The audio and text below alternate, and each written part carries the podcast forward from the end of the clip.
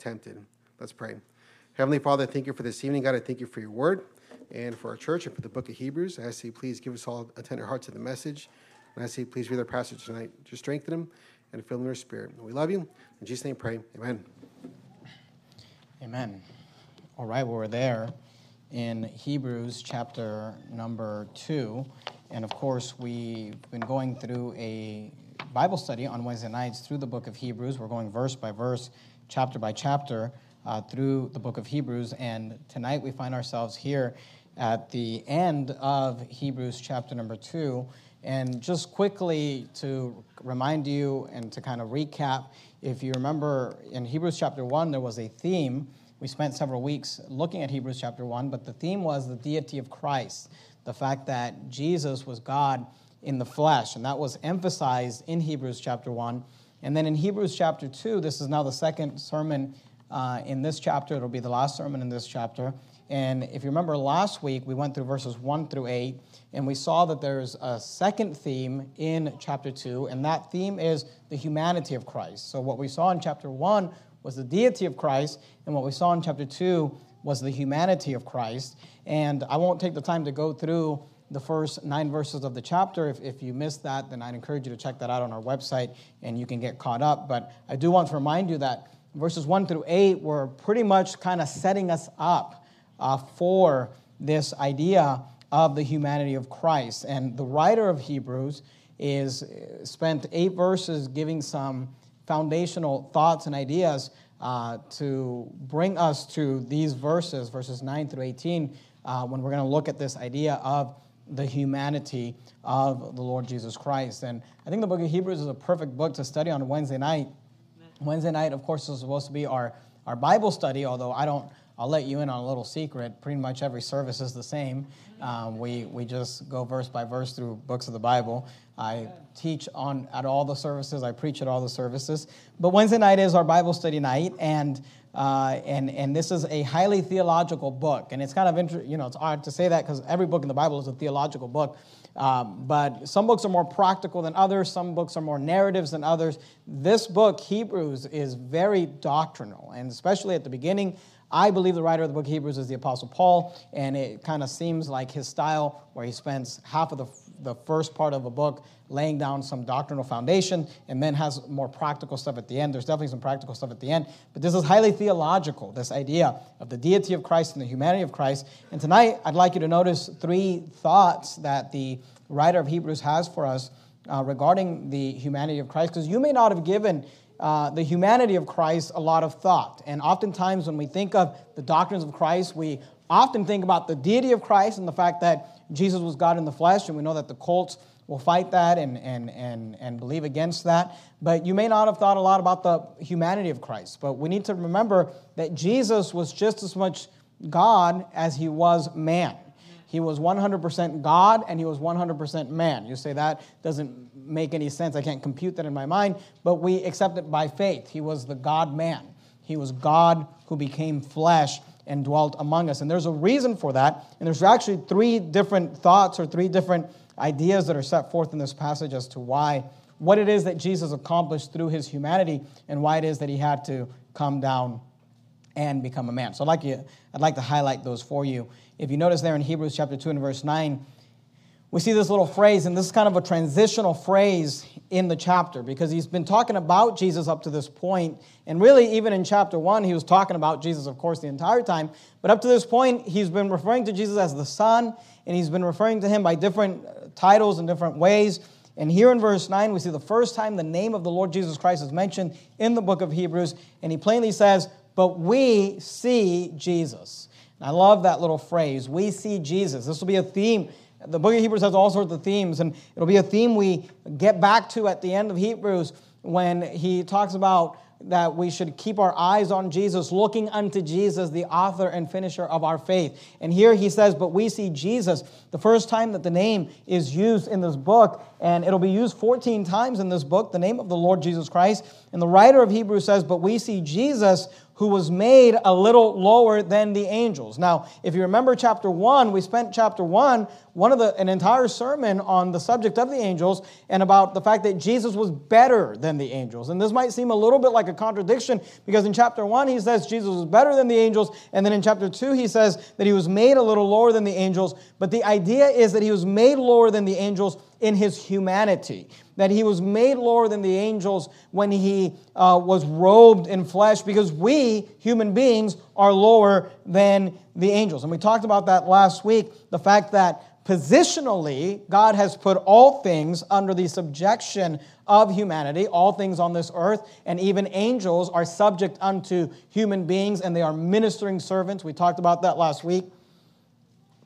But regarding our person or power, we are lower than the angels. They are stronger beings, more powerful beings than we are. And this is what the writer of Hebrews is saying. But we see Jesus, who was made a little lower than the angels. Now, he was made lower than the angels when he became man, when he became human being in his person. Uh, he limited himself to the limitations of humanity, who was made a little lower than the angels for the suffering of death, crowned with glory and honor, that he, by the grace of God, should taste death for every man. And we're going to come back to all of that here in a minute, but I'd like you to notice that the Bible is telling us here, and if you're taking notes, and I encourage you to take notes on the back of your course the week, there's a place for you to jot some of these things down. Let me give you three points tonight regarding this idea of the humanity of Christ. And the first point is this that through humanity, Jesus could connect with mankind. Through humanity, what we see in verses 9 through 13 is that the reason that Jesus became a human, the reason he became a man, the reason he came to earth uh, as a baby was because it was needed and required. Jesus, through humanity, Jesus could connect with mankind. And what we're seeing here in verse 9 is that he became a man. We see his humanity here in verse 9, but we see Jesus, who was made a little lower than the angels for the suffering of death. We'll talk about the death in a minute. Uh, crowned with glory and honor, that he, by the grace of God, should taste death for every man and we'll talk about his death in a minute, but uh, I, I do want to just highlight this real quickly. And I'm not really preaching on this, but I want you to see it. The Bible says that, last part of verse 9, by the grace of God should taste death. Notice these words, for every man. You know what that tells us? That tells us that God is not a Calvinist. Jesus, the Bible tells us, he tasted death for every man. He was a sacrifice for every man. He paid the sin debt of every man. Of course, not every man is saved because they must choose to call upon Christ in faith for salvation. But every man has the option to be saved because Jesus tasted death for every man. But what we see here is the humanity of Christ. And with the humanity of Christ comes this connection, and it's often connected throughout the Bible. When you see the humanity of Christ, you also see the humility of Christ. Look at verse 10. For it became him. Now, notice what it says we're being told in verse 9 that we see Jesus, and when we see Jesus, we see him made a little lower than the angels, and we see him suffering for death, we see him uh, tasting of death for every man. But the Bible says that when he became human, or when we see his humanity, we also see his humility because the Bible says, For it became him, verse 10, for whom are all things. See, the Bible tells us that for Jesus, uh, the whom there, the him there, is referring to Jesus for, uh, if you remember, we talked about this in, in Hebrews chapter 1. When you see the word whom, uh, you think of the word uh, of him. You can replace the word whom with the word him. And if you're, if you're, ever, often, if you're ever confused about whether it's whom or who, uh, you replace whom with him and you replace who with he. And, the, and, and when you look at this passage here, it says, For whom are all things? We could say, For him, referring to Jesus, are all things. And the idea is this that all things are for Jesus. The Bible tells us in the book of Revelations that we were made for his pleasure, that all things were created for his pleasure. Here we're told, for whom are all things, notice, and by whom are all things. So here we see that everything was made for the pleasure of Jesus, and everything was made by Jesus. We talked about that in chapter 1 because Jesus is God for whom are all things, and by whom are all things. And the writer of Hebrews is trying to bring this idea out that here you have God in the flesh, for whom are all things, and by whom are all things. And God chose to become a human. We see his humanity, and in that he chose to humble himself. We see his humility because for him all things were made, and by him all things were made, but yet he chose to subject himself to humanity, to mortality, to the death even the death of the cross. Go keep your place there in Hebrews 2. That's obviously our text for tonight. Go to Romans if you would in towards the beginning of the New Testament, Romans chapter number 11. And we've got, of course, the books of Matthew, Mark, Luke, John, Acts, and then the book of Romans. Matthew, Mark, Luke, John, Acts, and then the book of Romans, Romans chapter number 11. And look at verse 36. Let me just give you some cross references so you can see this. Romans 11 36. Notice what the Bible says here about God. And of course, we know that Jesus is God in the flesh. Romans 11 36. For of him. The word of is a reference to the source, meaning it all comes from him. For of him, notice, and through him and to him are all things, to whom be glory forever. Amen. That's a wonderful verse. The Bible says that everything is of him, everything is through him, everything is to him, everything is for him, for whom are all things and by whom are all things. So we see the position of the Lord Jesus Christ in his deity, and we see that in his humanity, he also accepted humility because of the fact that he was made a little lower than the angels. We see that he was made and, and, and brought down. He allowed himself to be brought down to the humanity, the humility of mankind. Go to Philippians. Keep your place in Romans. We're going to come back to Romans several times tonight. I'd like you to be able to get there quickly. So put a ribbon or a bookmark or something there in the book of Romans, and then go to the book of Philippians if you would. Philippians chapter number two. If you're in Romans, you go past First and Second Corinthians, past Galatians, past Ephesians, into the book of Philippians. Philippians chapter two. Romans, 1st, 2nd Corinthians, Galatians, Ephesians, and then the book of Philippians. We're seeing that he became man. We see his humanity, and then I'd like you to notice his humility. This is highlighted in Philippians chapter 2. Look at verse 5. Notice what the Bible says. You know these verses, they're well known verses. Let this mind be in you, which was also in Christ Jesus, who being in the form of God, thought it not robbery to be equal with God. What is that? That's the deity of Christ. That's the fact that Jesus is God in the flesh, who being in the form of God, thought it not robbery to be equal with God. What does that mean? It means that when God, when Jesus made himself equal with God, when, when he made statements like, before Abraham was, I am, when he made himself equal with God, he was not robbing God or stealing from God or taking something from God that did not belong to him because he was God. So, being in the form of God, he thought it not robbery to be equal with God, but Verse 6, we see deity. Verse 7, we see humanity. Verse 7, but made himself of no reputation and took upon him the form of a servant and was made, notice the humanity of Christ, in the likeness of men. Verse 8, and being found in fashion as a man, notice the words, he humbled himself and became obedient unto death, even the death of the cross. So we see that he became man. We see his humanity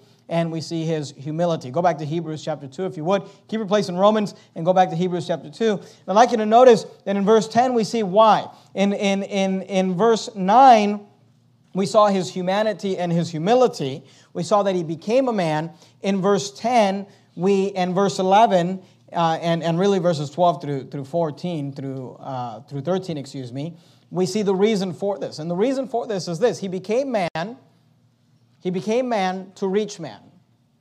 That's pretty much it. I mean, that's the main emphasis.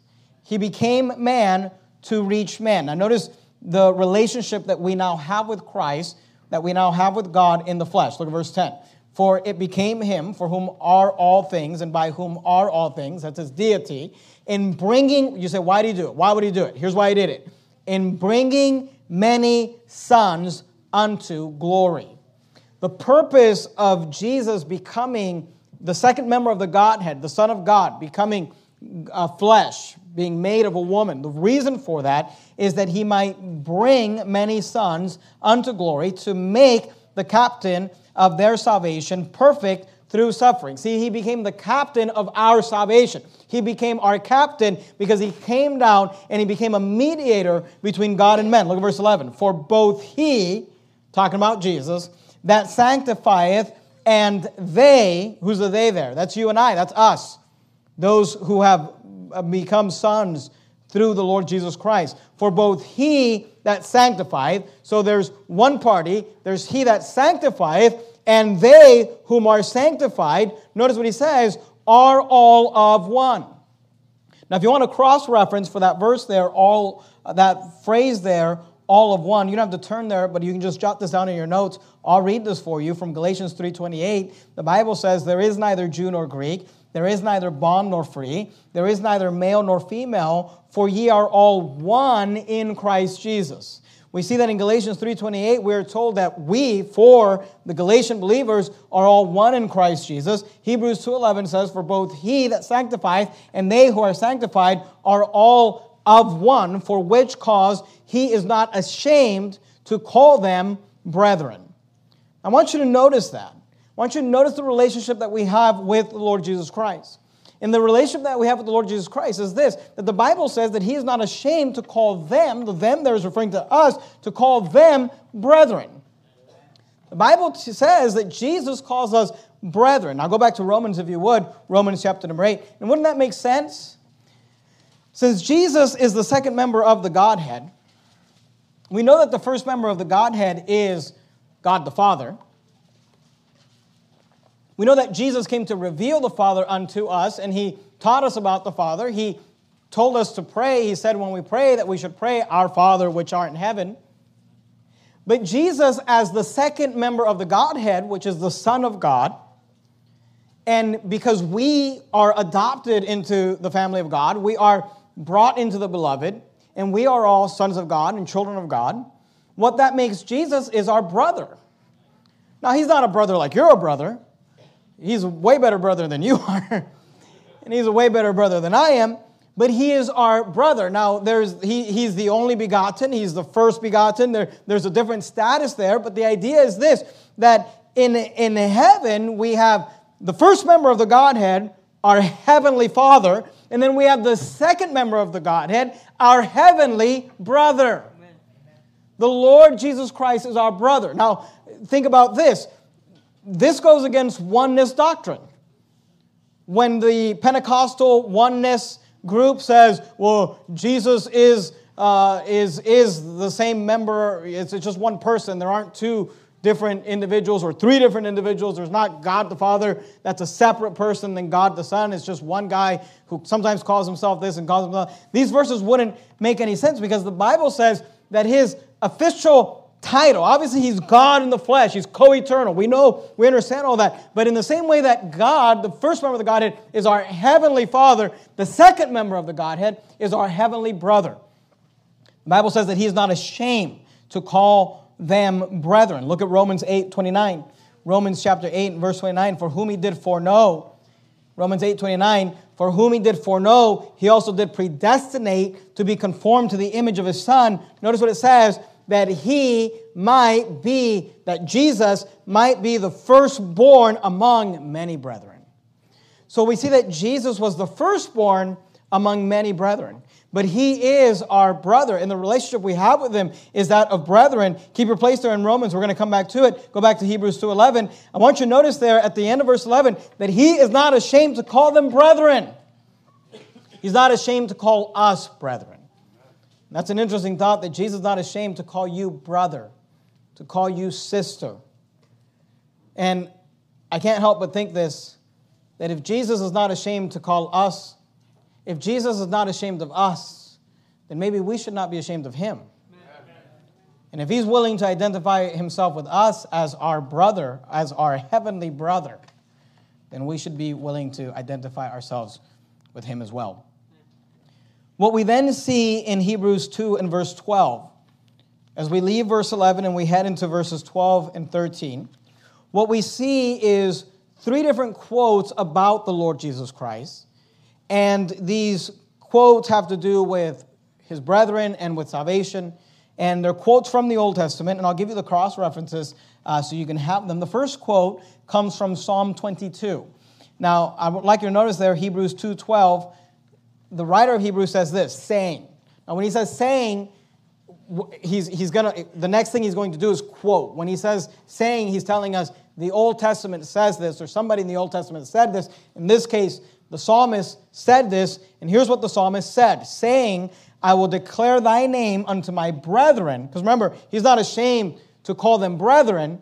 And then he's giving because remember the book of hebrews is written to people who are ethnically descendants of abraham. In the new testament first century uh, context, it's written to Jewish believers.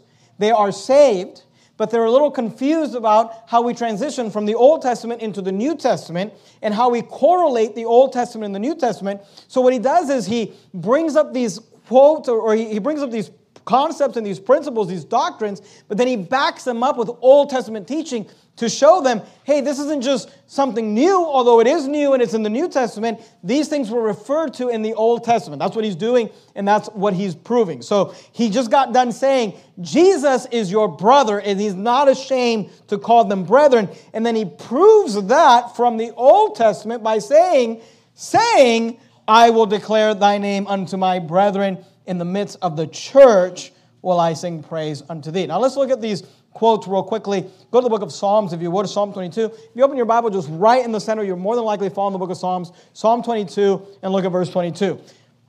Hebrews 2.12 says, I will declare thy name unto my brethren. In the midst of the church will I sing praise unto thee. I'd like you to notice Psalm 22 and verse 2. Here's what's being quoted in Hebrews. Psalm 22 and verse 2 I will declare thy name unto my brethren. In the midst of the congregation will I praise thee. Now, I want you to notice that when you see a, quote from the Old Testament and the New Testament, oftentimes the quotes are not 100% matches. And you would think that, well, if, if the writer of Hebrews is quoting Psalm 22, wouldn't it just say the exact same thing? I will declare thy name unto thy, my brethren. In the midst of the congregation will I praise thee.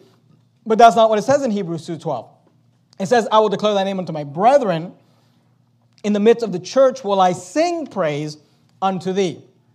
Now, the reason for that, and I just want to take a moment to help you understand this, uh, there, there's a logical reason and there's a spiritual reason, and I'll explain both. The logical reason for the fact that the translation is not just word for word the same.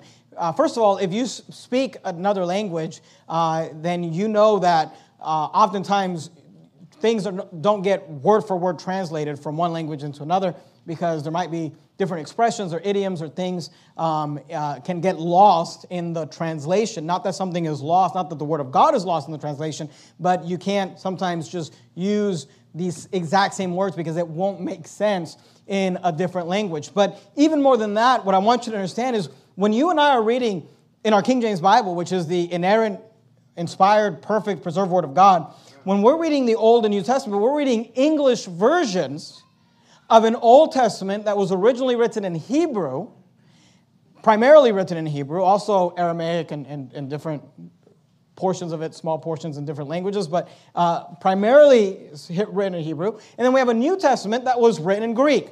So what we're reading, so what I want you to understand is that the writer of Hebrews is writing in Greek, quoting in a Hebrew verse so the writer in Hebrews is translating that verse from Hebrew into Greek and then quoting it in our New Testament. It's being translated from Hebrew into Greek.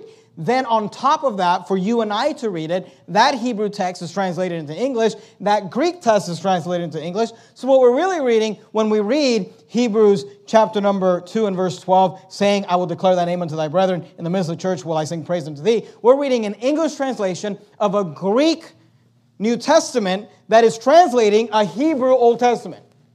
So, logically, that's why you don't see uh, just these, it's not like the writer of Hebrews is, is, is just, you know, can just go, he's right, he's typing in English and he's got a English Old Testament, he just copies and pastes, saying Psalm 1, you know, 22, verse 22, copy and paste here. That's not how it happened, which is why you see that. That's the logical reason. Let me give you the spiritual reason. Why did God do that? Well, God is the creator of languages.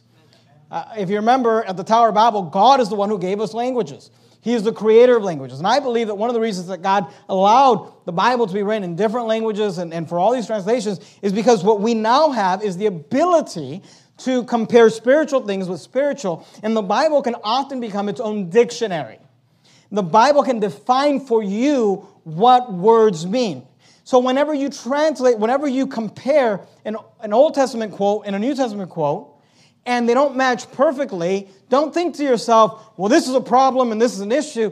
Think to yourself, this is God allowing the Word of God to be its own dictionary, and we can learn something from this, and God is trying to teach us. And here's a perfect, I go into all that. We could look at a lot of examples of this, but we have one right here. This is a perfect example of that because in Psalm 22 and verse 22, the psalmist wrote, I will declare thy name unto my brethren. In the midst of the congregation will I praise thee. But in Hebrews 2:12, the same verse is quoted, and it says, I will declare thy name unto my brethren. In the midst of the church will I sing praise unto thee. So what can we learn from that? Here's what we can learn. The word church means congregation.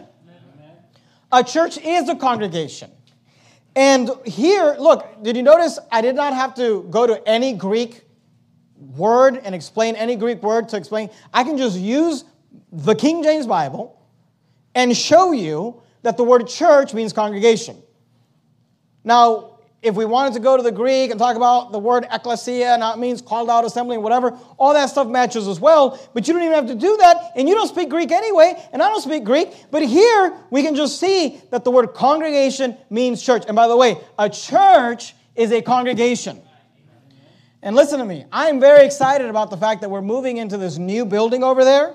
And it's a beautiful building. It's going to be even more beautiful by the time we're done with it. It's going to be an amazing uh, place. I think you're going to like it. You're going to be impressed. I think guests are going to show up and be impressed at, at how nice it is. But let me explain something to you. That building over there is not a church. Amen. And this building isn't a church. The church is you. The church is me. The church, we are the church. When we come together, when we meet together, and oftentimes, and, and I'm not always you know, 100%. Uh, sometimes I, I, I mess, sometimes I don't say this, but oftentimes when I refer to this building, I, I try not to call it the church. When I'm talking to the staff, I'll say, hey, can, can you go by the church building? Can you go to the building? Because this building is not a church. And you might be thinking, like, well, I knew this building wasn't a church. Good night. It's sitting next to a methadone clinic. okay, but, but look, but when we're over there and we have a building that has a beautiful steeple and beautiful Corinthian pillars and and and and and, uh, uh, and, and, and pillars and and and the high ceilings and all those things. Just remember this: that building is not a church either. It's the church building. It's the church house. It houses the church. But never forget that the church is the congregation. And if we were meeting in a beautiful building or if we were meeting under a tree, we would be a church because the congregation, in the midst of the congregation, will I praise thee. In the midst of the church, will I praise thee. So you see this quote, and really the quote's not about that, it's just something we can learn. The quote is about the fact that the Bible says that the Bible says about Jesus, because he's our brother, I will declare thy name unto my brethren. That Jesus is going to declare his name unto my brethren. How is Jesus going to do that? In the midst of the church. Do you know that Jesus is present with us right now? Amen. You know that Jesus is present with us every time we have church? Whenever we have service here, I get text messages on my phone. It tells me what the attendance is. Tonight, we have a high Wednesday night attendance, which I'm thankful for. Praise God for it. According to the text message, we have 231 in church tonight. But the truth is this there's 232 because Jesus is here. And, by the way, let me just say this. He's not here because there's 231 people here, because when we used to meet in the living room and there were six of us, Jesus was there. Because in the midst of the church will I declare thy name unto him. I mean, and think about that. And by the way, let me just say this. The next time you plan on skipping church, you got to ask yourself, I wonder what Jesus is doing. Because Jesus says, I will declare thy name unto my brethren in the midst of the congregation, in the midst of the church. You know, it's his church. He's the head of it. He builds the church. He died for the church. He paid for the church. It's his church. And here we're being told that when you and I meet together, when we meet together to sing praises, Jesus is there. And when Jesus is there, he says, I will declare thy name, God, to my brethren When? In the midst of the church. Because the church is the pillar and ground of the truth. It's the house of the living God. The pillar and ground of the truth. So we see that Jesus says, Jesus says, I'm not ashamed to call them brethren. And then the, the, the proof text is this. I'll tell you why he's not ashamed to call them brethren, because he shows up to every church service. You know, Jesus is three to thrive Sunday morning, Sunday night, Wednesday night. I will declare thy name unto my brethren, is what Jesus said. Says, when will, when will you declare your name, the name of God, unto your brethren? Jesus, in the midst of the church will I sing praise unto thee. Next time we sing praises, remember that Jesus is singing with you. Christ in you, the hope of glory, is what the Bible says. So we see a quote, the first quote, Psalm 22 and verse 22. Then there's a second quote. I'd like you to look at it quickly. Psalm 18 and verse 2. Now, you go to Psalm 18 and verse 2. Let me read to you from Hebrews 2.13. Hebrews 2.13. And again, I will put my trust in him. And again, behold, I am the children which God hath given me. So here uh, we see that I will put my trust in him is a quote from Psalm 18 and verse 2 The Lord is my rock and my fortress and my deliverer, my God, my strength, in whom I will trust, my buckler and the horn of my salvation and my high tower. So we see that for your notes, Hebrews 2.13, and again, the again there, he said, um, let me give you another quote, and again, I will put my trust in him. That's a quote from Psalm 18 verse 2, in whom I will trust. And then there's a third quote there in Hebrews 2:13 as well. That comes from Isaiah. I'm not going to have you turn there. You go back to Hebrews, uh, but I'll just read to you from Isaiah. There's a third quote. No, notice that there at the end of verse 13. And again, so we've got the third quote. Behold, I am the children which God hath given me. I and the children which God hath given me is a quote from Isaiah, if you want it for your notes. Isaiah 8:18. Behold, I and the children whom the Lord hath given me are for signs and for wonders in Israel from the Lord host, which dwelleth in Mount Zion. So I want you to notice that Jesus not only our brother, the first begotten brother among many brethren, but he's our elder brother. He's our older brother. In fact, he's a lot elder than you and I because he's from everlasting. In the beginning was the Word, and the Word was with God, and the Word was God. But he's our elder brother, so it, the situation between us and, and Jesus is kind of like some new IFB families, you know. You, you, you were out in the world and you had, you had your one or two kids, and then you got saved and you started learning what the Bible says, and you realized that God wants to be fruitful and multiply. So then you had a bunch of other kids, but you got this gap you've got like the older kids and a bunch of little kids. Well, that's kind of how it is. Like, God has this gap. There's Jesus, the older brother, and then all of us. And then Jesus, he's our brother, but he said he looks at us as children and he says to God, Behold, I am the children which God hath given me. So he's like an older brother that's looking out for us. And he's caring for us, and he takes care of us, and he uses these terminologies. Quote from Isaiah 8:18, but it's an endearing terminology. Jesus looks at us and talks to God, and he says, Behold, I am the children which God hath given me. By the way, let me say this to you older siblings be nice to your, your younger siblings. Be like Jesus, he's nice to his younger siblings. So we see that he became human.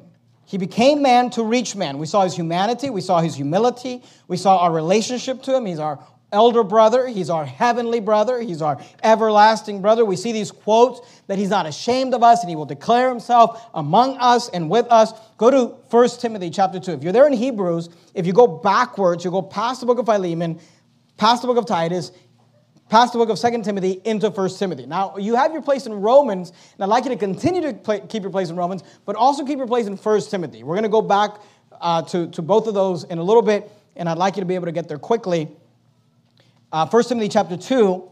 And let's just talk about this real quickly. The fact that Jesus could connect with mankind through humanity. He became human that he might connect with mankind. 1 Timothy chapter 2 verse 5. Notice what the Bible says. For there is one God and one mediator between God and men, the man Christ Jesus. Now I want you to notice first of all there's only one mediator. What does that mean? That means you don't need Mary. You don't need the Pope. You don't need, you don't need a priest. You don't need anybody to mediate between you and God. The Catholic Church calls Mary the mediatrix. That's blasphemous. There is one God and one mediator between God and men. Now, I want you to look at the verse. There's, there, there's several concepts being said here. There's one God, deity, and there's one mediator, go between, between God and men. Who is the mediator? The man, Christ Jesus. Why is it that Christ Jesus could mediate, could be the go between God and men? Here's why because he was the God man because he was God and he was man, he could mediate between God and men. I'm not going to have you turn here for sake of time, but let me just read this to you from the book of Job. Job 9:32 says this, "For he is not a man." This is Job speaking about God. And Job in the Old Testament is wishing that somebody would mediate on his behalf. He does not yet know the doctrines of the Lord Jesus Christ uh, uh, and as well as we would know them, and he doesn't understand humanity. But here's what he says: "For he is not a man as I am. This is what Job said. Job said, I need someone to go between me and God because God is not a man as I am, that I should answer him and we should come together in judgment. And then he says this, Job 9:33, neither is there any daysman. The word daysman is an older archaic word. We don't use it today, but it means a, a go-between. It's an arbiter. It's someone who referees or disputes. And, and Job says, Neither is there any daysman betwixt us. And Job is saying, Between God and me, for he is not a man, God, as I am. And he says, Because he is not a man and I am a man, there's no one Job is saying, and he's wrong about this, but he's saying there is not a daysman betwixt us that might lay, this is the terminology that Job uses, that might lay his hands upon us both.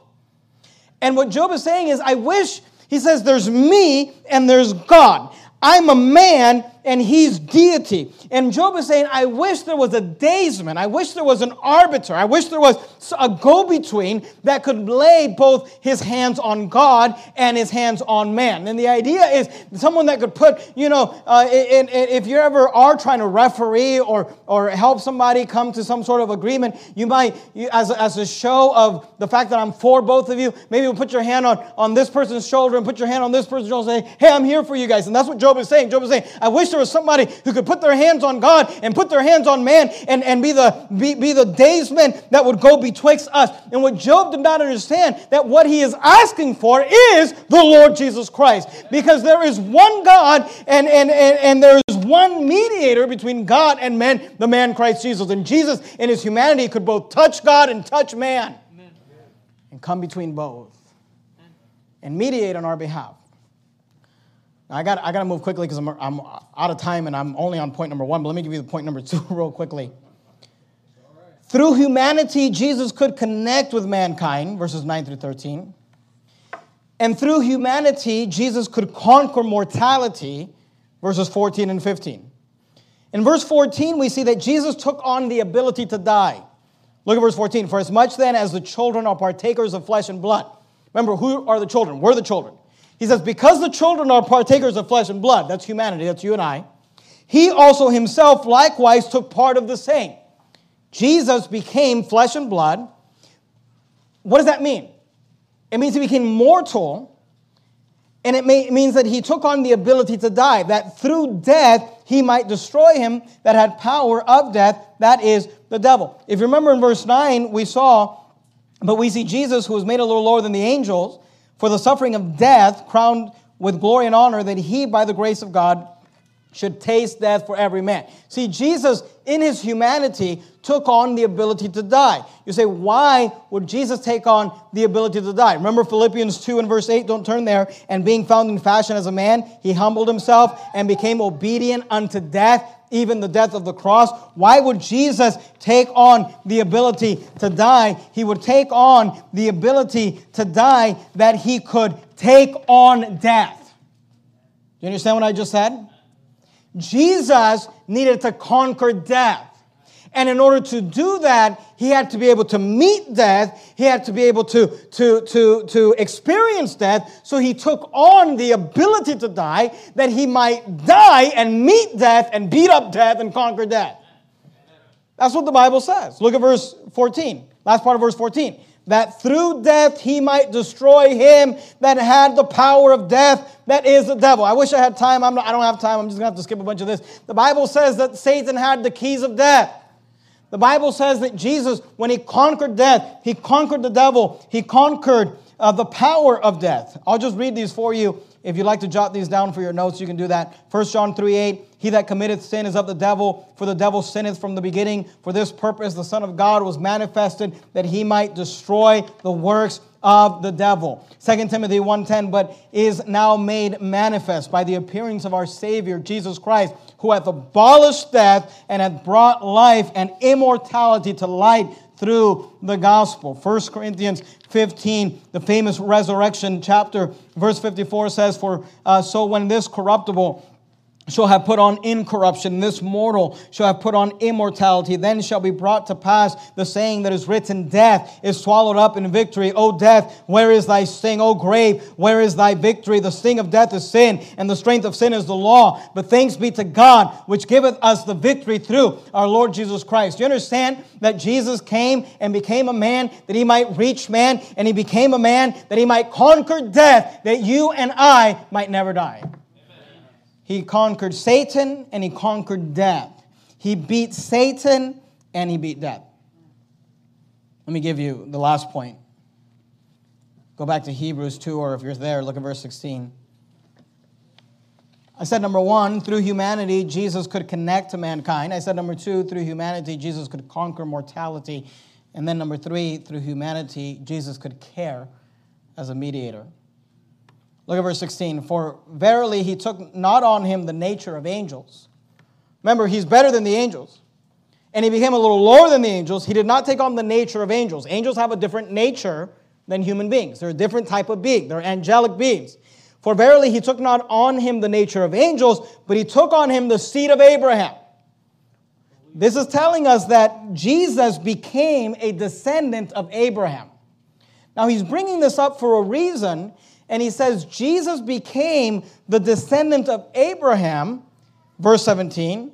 Wherefore, in all things it behooved him to be made like unto his brethren, that he might be a merciful and faithful high priest and things pertaining to God to make reconciliation for the sins of the people. Now, let me just real quickly show you a verse uh, to, to help you understand this. Go to Galatians chapter 4, if you would. Galatians chapter 4 and verse 4. If you kept in Romans, after Romans, you have 1st and 2nd Corinthians, and then Galatians, Galatians chapter 4. And what, what, what the writer of Hebrews is explaining to the Hebrew Christians at this point He's answering this question why was Jesus even born a Jew? Why was he born a Hebrew? What was the reason for that? And he's explaining the reason. He says in verse 16, He took not on him the nature of angels, but he took on him the seed of Abraham. He's not saying that he took on him the nature of humanity, although he is saying that, but specifically he's saying he became the seed of Abraham or the descendant of Abraham. Obviously, there's a lot of things we could talk about there the Abrahamic covenant, all those things the Abrahamic covenant, by the way, is fulfilled in Jesus Christ. It's not fulfilled in a bunch of antichrist uh, synagogue of Satan believers. It's fulfilled in the Lord Jesus Christ. But here's why the writer of Hebrews is telling us he became, he took on him the seed of Abraham that he might be made like unto his brethren, that he might be a merciful and faithful high priest. We're going to learn in the book of Hebrews that Jesus becomes the great high priest. But in order to do that, he had to be of the seed of Abraham. Look at Galatians 4 and verse 4. But when the fullness of time was come, God sent forth his son, made of a woman, that's humanity, made under the law. See, not only did Jesus have to conquer death, he had to conquer the law. Because remember, we, I, I read it for you from 1 Corinthians 15. The strength of death is the law. Where there is no law, there is no transgression, there is no sin, there is no death. So Jesus was born, he was made of a woman, and he was made under the law. He was made of the seed of Abraham, meaning that he was born under the law of the Mosaic law that he might conquer the law. He kept the law and he conquered the law. That's the answer to the question that he might be a great high priest. You say, well, why should I care about that? Well, we're going to get into it in the book of Hebrews, but let me just quickly give you uh, a thought on that and we'll finish up. Go to Hebrews chapter 2, look at verse 18. we see his ministry that he became a descendant of Abraham so that he could become the high priest. That's his ministry. He is the high priest. But I want you to notice that we also see his credibility. Look at verse 18, Hebrews 2:18. For in that he himself suffered being tempted. See, the Bible tells us that the reason that he became human is to reach mankind, to be that daysman between God and men, the man Christ Jesus. He came to conquer mortality, to, to, to have to meet death and conquer death, that we might be given eternal life. But then he also came for this ministry. Jesus could care for us as a mediator, he could care for us in his ministry. We see his ministry as a high priest, and we see the credibility. What makes him such a great high priest? That he himself has suffered being tempted. In humanity, he was tempted. And you know the story of Jesus. He was tempted by Satan. In humanity, he suffered. Uh, Isaiah 53 tells us all about the sufferings of Christ. He lived the human life. And he was and, and he suffered being tempted. Look at verse 18. For in that he himself has suffered being tempted. You say, well, why, should I care about that? Here's why. Because in that he is able to succor them that are tempted. The word succor means to give assistance, support, aid. He, here's, here's what the writer of Hebrews is telling us in verse 18 He suffered so he could succor, he suffered so that he could help, so that he could lend aid. Go to Hebrews chapter 4. I'm getting a little bit ahead of myself in Hebrews, but I want you to see it because it's all connected. Hebrews chapter 4. We're going to be done in, in, in two minutes. Hebrews 4, look at verse 14. Hebrews 4:14, seeing then that we have a great high priest. That's his ministry. That is passed into the heavens. He's our heavenly brother, he's our heavenly high priest. Jesus, the Son of God, let us hold fast our profession. Look at verse 15. For we have not an high priest which cannot be touched with the feelings of our infirmities. In school, you're taught to not use two you know, double negatives, but the Bible can do whatever it wants. And it uses these double negatives, and I think it's beautiful how it's worded. For we have not an high priest which cannot be touched with the feelings of our infirmities. The idea is that we have an high priest that has been touched with the feelings of our, uh, of our infirmities, but was in all points tempted like as we are, yet without sin. Here's what the Bible is saying that Jesus was in all points tempted like you and I have been tempted. Jesus was in all points, he suffered like you and I have suffered. So, whatever you've suffered, whatever pain you have, whatever you've gone through, whatever temptations, whatever humiliations, whatever victories, and whatever defeat, all of that, Jesus has experienced that. The only difference is when he experienced it, it was yet without sin. He was tempted without sin. He was betrayed without sin. He was lied about without sin. He was hurt without sin. He, he lived the human life without sin. And as a result, he is now an amazing high priest who knows and understands what you and I have gone through. So here's what the writer of Hebrews says, verse 16. With that, with that idea, he says, Let us therefore come boldly unto the throne of grace that we may obtain mercy and find grace to help in time of need. See, through humanity, Jesus could connect with mankind. Through humanity, Jesus could conquer mortality. And through humanity, Jesus could care as a mediator. And he cares for you and for me, which is why the Bible says, casting all your care upon him, for he careth for you.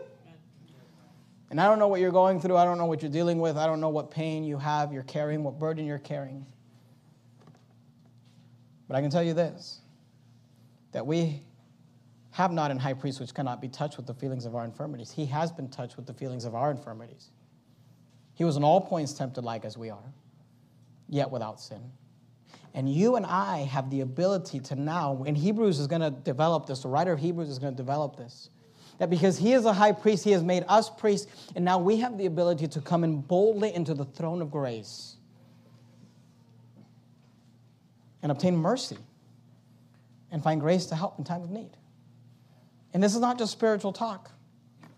The Bible is saying, whatever your burden is, take it to Jesus. Go to Him in prayer. He knows what you've gone through, He knows what you're dealing with, He knows how you're feeling, and He can help you. I often think of this song. I'd like for us to sing it if it's okay. I'd like you to take your songbooks to page number 335. I often think about how little we use the power of prayer, but this is the idea. The idea is this that Jesus became a human being that he might mediate on our behalf. I just want you to I just want you to see these words. Because I feel like and this is kind of I often think about this song when I think of prayer and how little prayer we do. When I think of prayer and when I think about the fact that we often don't pray, I gave you the wrong, the wrong number, I think. I said 335. That's not what I wanted. I wanted what a friend we have in Jesus. Let me see if I can find it. If somebody knows it, tell me. 355, thank you. 355. These uh, songbooks are all ripped up. 355. I just want you to notice these words. Look at them. What a friend we have in Jesus, all our sins and griefs to bear. What a privilege to carry everything to God in prayer. And, and, and here, here's a part that often convicts me it's this Oh, what peace we often forfeit. Oh, what needless pain we bear. All because we do not carry everything to God in prayer. Jesus became man to help us carry our burdens. He became our faithful high priest that we might go to him in time of need. But how often do we do it? How often do we go to him? What a friend we have in Jesus. What a brother we have in Jesus. What a faithful high priest we have in Jesus. Let's make sure we go to him in prayer. Let's bow our heads and have a word of prayer. Heavenly Father, Lord, we love you. We thank you for this passage of Scripture. The humanity of Christ, the fact that God would become man, that he might connect with us. Lord, we thank you for that. We love you. Lord, I pray that you'd help us to utilize prayer to come boldly into the throne of grace, to obtain mercy and help in time of need. We love you. In the matchless name of Christ, we pray. Amen.